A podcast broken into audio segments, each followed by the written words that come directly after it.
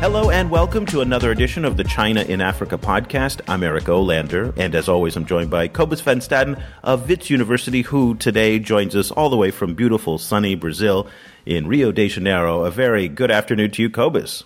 Good morning. Uh, good morning, in fact, uh, different parts of the world here. Cobus, we've talked a lot about this year about the Chinese media narratives in Africa, in particular about Wolf Warrior 2, which was a very exciting movie that's now captured $800 million at the box office. Uh, and it really is an amazing kind of next step in the kind of portrayal of the China Africa relations in film. So, but away from the kind of fictional characterization of China Africa relations as we saw in Wolf Warrior 2, there's a vibrant documentary scene that's been going on for the past few years. And every year it seems like you and I get to meet these wonderful documentarians who are putting out different, uh, you, know, sometimes they're short, sometimes they're long, but it's really telling the China Africa story from this very realistic perspective. And we've generally focused on the Chinese in, uh, I'm sorry, the, when Africans are in China, they're in Guangzhou. But there are other African population centers uh, in China. One is in Yiwu, and there's a very exciting documentary that we're going to talk about today focusing on Africans in Yiwu. Yeah, this is really interesting because Yiwu is uh, is both a, a, major center for African migration and business in China, and also not a lot of attention is paid to Yiwu. Um, it's a massive manufacturing city, and one of our uh, previous guests, Dauda Sise, his, his work focuses a lot on on Yiwu um, from the academic side, and it is fantastic to actually see what these people's lives look like visually now by watching this documentary. And Is one of the population centers for African migrants in China. Again, not many people know about this, but just to give you a little bit of background, Yiwu has uh, about 1.2 million people, and it's the capital of Zhejiang province. And if you think of China, you know, as the you know East Coast, West Coast, it's on the eastern shore uh, and it's what, you know, 1.2 million people, Cobus, in China is a tiny little village. So it isn't actually considered to be a very large city, where in most places a million people is a huge city. Um, but nonetheless, it's been a trading hub for thousands and thousands of years, dating back all the way to 222 BC. And that's, that's just what makes it so remarkable. So it's not surprising in some ways that it does attract people from all over the world, including uh, Africa. And so that's where it caught the attention of a group of film directors, uh, Zhang Yong, Hodan Abdi, and Fu Dong. Uh, who created a documentary that came out earlier this year called Africans in Yiwu, Feizhou Yiwu. And uh, we are thrilled tonight to have Zhang Yong, who's the executive director of the Center for African Film and TV Studies at the Institute of African Studies at Zhejiang Normal University, join us on the line from Yiwu. Uh, very good evening to you, uh, Zhang Yong. Yeah, good evening. Well, thank yeah, you so much. Yeah. Thank you so yeah, much nice for taking the time to, okay. to talk with us. We really appreciate it. Congratulations on the documentary. Uh, tell us a little bit about why you decided to focus on uh, the, the, the, the, the characters that you developed. And let me just give you a little bit of background for everybody. The film, it follows basically five or six different Africans who are living in Zhejiang, and, and it kind of tells their story about what their lives are like. So, Zhang Yong, tell us a little bit about how you came to follow these particular characters and what was the inspiration for the documentary. Yeah, two years ago, I'm a film PhD in Beijing Film Academy. My area is African film studies, so and African media studies. So I focus on this area for in theoretic academics. And uh, then I, after I got my PhD degree there, I come to work in Zhejiang Normal University, which is near Yiwu, and uh, I continue to do some academic work as well as some practical work. So I want to direct a movie, a documentary about uh, African life in Yiwu because, as you know, Yiwu is the second biggest community, African community in China. But uh, in, in Guangzhou, there are uh, much more African people there, but uh, there's no documentary focus on uh, Yiwu, but there's some much more documentaries focused on Guangzhou. So I want to tell the story in in, in Yiwu, and uh, as you know, um, many documentaries uh, uh, focus on African people in Guangzhou is uh, made by the Western media, West uh, uh, directors, and there's no African director and Chinese director focus on this area. So as a Chinese scholar, I want to do something different, and uh, we wanted to change the narrative, uh, which is uh, about something when we Chinese talk about African, we usually talk about the sex, war, poverty, and other uh, negative image. So we want to change the narrative. So how did you choose the people that you that you focused on in the movie? Yeah, actually we followed more than twenty, but uh, uh, we choose the uh, 19 in in our edit, editor stage. We finally added 19 stories in the end. So among the characters that you followed, one was a, a young man who married a Chinese woman and it talks a little bit about the difficulties that he's had mm-hmm. assimilating into Chinese life, some of the discrimination, the racism. But it also talks about the difficulties that he's had in, mm-hmm. you know, integrating with his new family, his new Chinese family. And incidentally, all of the characters that you that you filmed speak fluent Chinese, so language was not the problem. But what was so interesting was to kind of hear the personal stories that that really get lost in the news coverage when we talk about Africans in China. And another one was very interesting was a PhD student uh, at Zhejiang University, I think, and she is she is from Somalia. She is Muslim. She wears a headdress.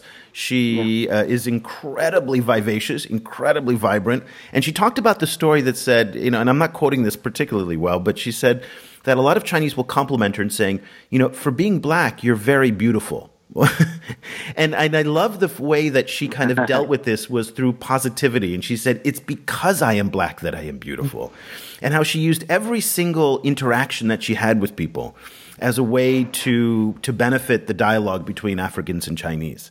And I just thought these, these were just great characters that you were able to find. How difficult was it to get these people to participate and cooperate with you on film, the way that you got so much wonderful access with them? Yeah, you know, uh, I'm I'm very friendly to the uh, African people. Yeah, and uh, I I'm a scholar in this area, so I'm trying my best to talk with them for more than half a year, and then I find uh, at last uh, twenties who want to talk with us and do have good stories. Um, and then, how did you end up? How did you work with them? Like, what what was the the shooting experience like? Oh, it depends. Uh, for uh, in last year we follow them their lives every day last year, but for this year we we we are familiar with their story and we have uh, many footage now. So when they have some uh, activities or they have special things about China, Africa or about China, they call me and ask uh, our crew to meet with him, talk with him. Yeah. So it depends. It depends. So you said at the beginning of the show that up until now, the documentaries about Africans in China have largely been done by Westerners, uh, and some of them have been very good. Yeah. Some of them have been yeah, so-so. Um, but what, what are what mm-hmm. now that you are telling this story from a Chinese point of view? What are you including in your story that foreigners, Westerners, white people are not capturing? Our documentary is different different from others because we are co-directors. You know, I'm a Chinese, and my co-director is Hodan from Somalia. Yeah, we, we're not only Chinese uh, we, uh, point of view, we're also international China Africa interview. So we we don't want to just show one side. Let me turn the question to you as well about the importance of owning the voice. And when Westerners and foreigners and you know well-intentioned as they may, as we may be, me in particular, being non-African, non-Chinese, uh, there's still something missing in in in the story. Um, what's the importance, in your point of view, as a media scholar, for people to tell their own story uh, rather than through the filter or the lens of somebody else?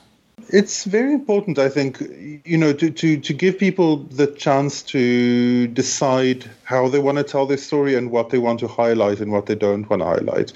Um, I tend to, however, not be 100% of the school thinking that people can only speak about their own experiences. I think sometimes sometimes it is interesting for a, an external person to come in and look at a situation and and give their take. Um, I think, however, you know, obviously that always has to it always has to be made clear that this is an outsider perspective. Um, both the, the, the strength and the weakness of that perspective is its outsideriness. Um, so, but you know, I think especially in the China-Africa um, case, where so much of the China-Africa relationship is discussed in London and, and in DC, um, it, it, becomes incredibly ex- important for both Chinese and Africans to actually take control of that narrative, to actually show what it's like. Um, Zhang Yong, did in in when you spoke when you were um, working with with these people, were there certain things that they didn't want you to show? Uh, there are some uh, things they don't want to show, uh, such as like religion, visa, or other negative side. But I, I think most of the things they, they want to talk with us. So they they actively wanted you to show the positive side of their lives there. Why? Uh, mm, no, not only positive side. I think uh, most of the side they want to show to us. Uh, the reason I think is uh, maybe I, I'm a university teacher. Yeah, you know. yeah. Yeah. How how so, do you respond? Then, how do you? Res- uh, yeah. Sorry to interrupt you. How do you respond to the comment that say, well, you know, you are showing a very positive portrayal of of Africans in Yiwu, Somalis uh, and Nigerians and others mm-hmm. in in Yiwu. Mm-hmm. But life for African migrants in China is extraordinarily difficult uh, immigration, the Gongan, the, the people, the, the police uh, are very are getting very tough on, on checking visas. There's a lot of racial discrimination, a lot of difficulties that people face, and maybe you're not focusing on that as much as say a foreigner might who comes from the outside, who might be a little more skeptical of China. How do you respond to, to that criticism that may come towards your, your documentary? Yeah, and think certainly we we also show the negative side. We also have the stories that uh, Chinese girl don't want to marry with uh, African girl, the guy from Sudan or Tanzania. We also have this kind of story. Yeah, we not only show positive side.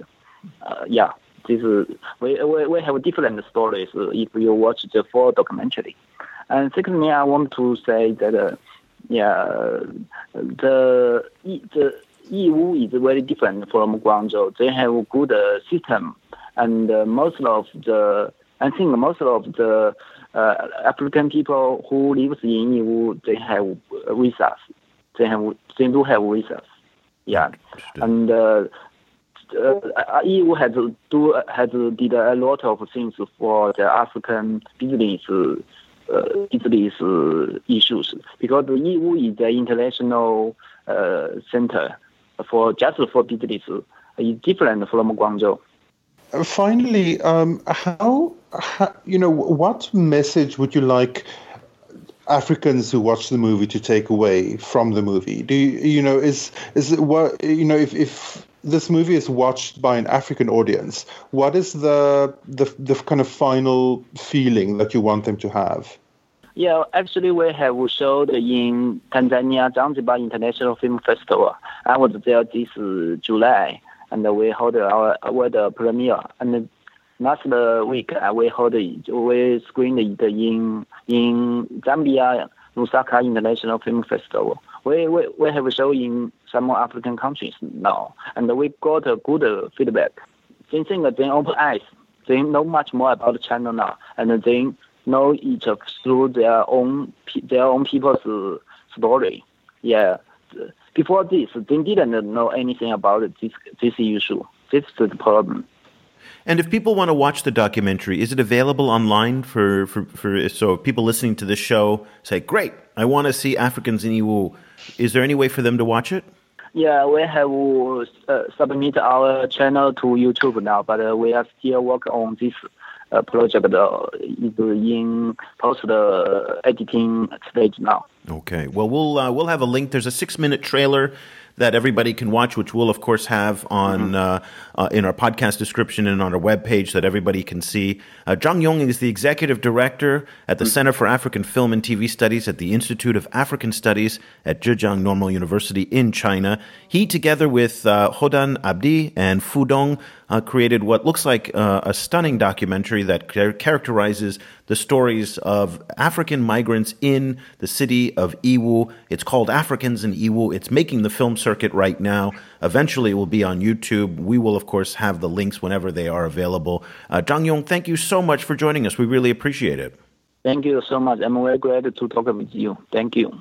Cobus, the most interesting part of the discussion is this idea that he is the first – Chinese documentarian to focus on this issue of Africans in China. And up until now, we've had a number of Westerners cover the subject. I am going to be very eager to see what the difference in the storytelling is. What is the Chinese voice that is different than, say, a Western voice in telling the story of the of the of the African experience in China? I think that's going to be the most interesting thing for me. I think it's also going to be very interesting to see how success is is represented in, in the movie because you know to judging by the trailer, um, it to a large extent is different stories of African success in China. Um, you know, people getting PhDs, people getting married. Um, so it's going to be interesting to see how that is is portrayed and then to see what happens after that success is is attained what happens after the phd or after the marriage and and i guess this goes to the the director's outlook on on and again we we have to talk about the elephant in the room here proverbially speaking of course uh, that of censorship. That this is a, a, documentary created in China at a public university uh, that is obviously under the supervision of the party and the government. And whether it's implicit or explicit censorship, uh, nonetheless, uh, it's it's being created in an environment where uh, positive stories are celebrated more. This is the uh, the notion behind CGTN, China Global TV News in Kenya, telling positive news and a proactive, positive message. And, and again, that's what I'm going to be very interested to see is are they giving a very textured, nuanced portrayal of these Africans in Yiwu, or is this more a CGTN style positive news, which could be also construed as propaganda? So it'll be interesting to kind of, you know, read between the lines on that. I, you know, I, I'm, I'm so kind of I have such mixed feelings about this because on the one hand, I completely agree with you that there is the you know and, and again i've only seen a trailer so i've i've no idea what what the film is like. You know there is a danger of kind of glossing over some of these problems. I do however sometimes find it in a different way problematic when Western filmmakers are, are hand wringing about the, the situation of Africans in China when Africans in the West have a very tough time. Um, you know, and, and when, you know, and I, I, find it sometimes difficult to deal with when Western filmmakers are like, oh, these poor foreign students in, in, in you know, African students in China, they, they are suffering such discrimination when increasingly African students can simply not get a study visa in the US or the UK or Europe. You know, so it's there's a part of me that, that sometimes bristles a little bit at, at Western perspectives on, on the situation so it's it's it's yeah, I'm, I'm a bit muddled and, and, and mixed feelings here about all of it. Well, hopefully they, they get permission to post the, the, the documentary on YouTube so that we can all see it. Uh, it's not available yet in its full form on Chinese social media either. There is a six minute trailer, as we mentioned earlier, but we will post all of that uh, on our various social media platforms. So for Cobus Van Staden, I'm Eric Olander. We'll be back again next week with another edition of the China in Africa podcast. Thank you so much for listening. The discussion continues online. Head over to facebook.com slash China Africa Project to share your thoughts on today's show or follow China Africa News that's updated every four hours, 24 hours a day, seven days a week. The guys are also on Twitter, where you can find Cobus at Stadenesque or Eric at E. Olander. That's E O L A N D E R. Subscribe to the China Africa podcast on iTunes or download the mobile apps for iOS, Android, or Windows Phone. Just head over to your favorite store and search for China Africa.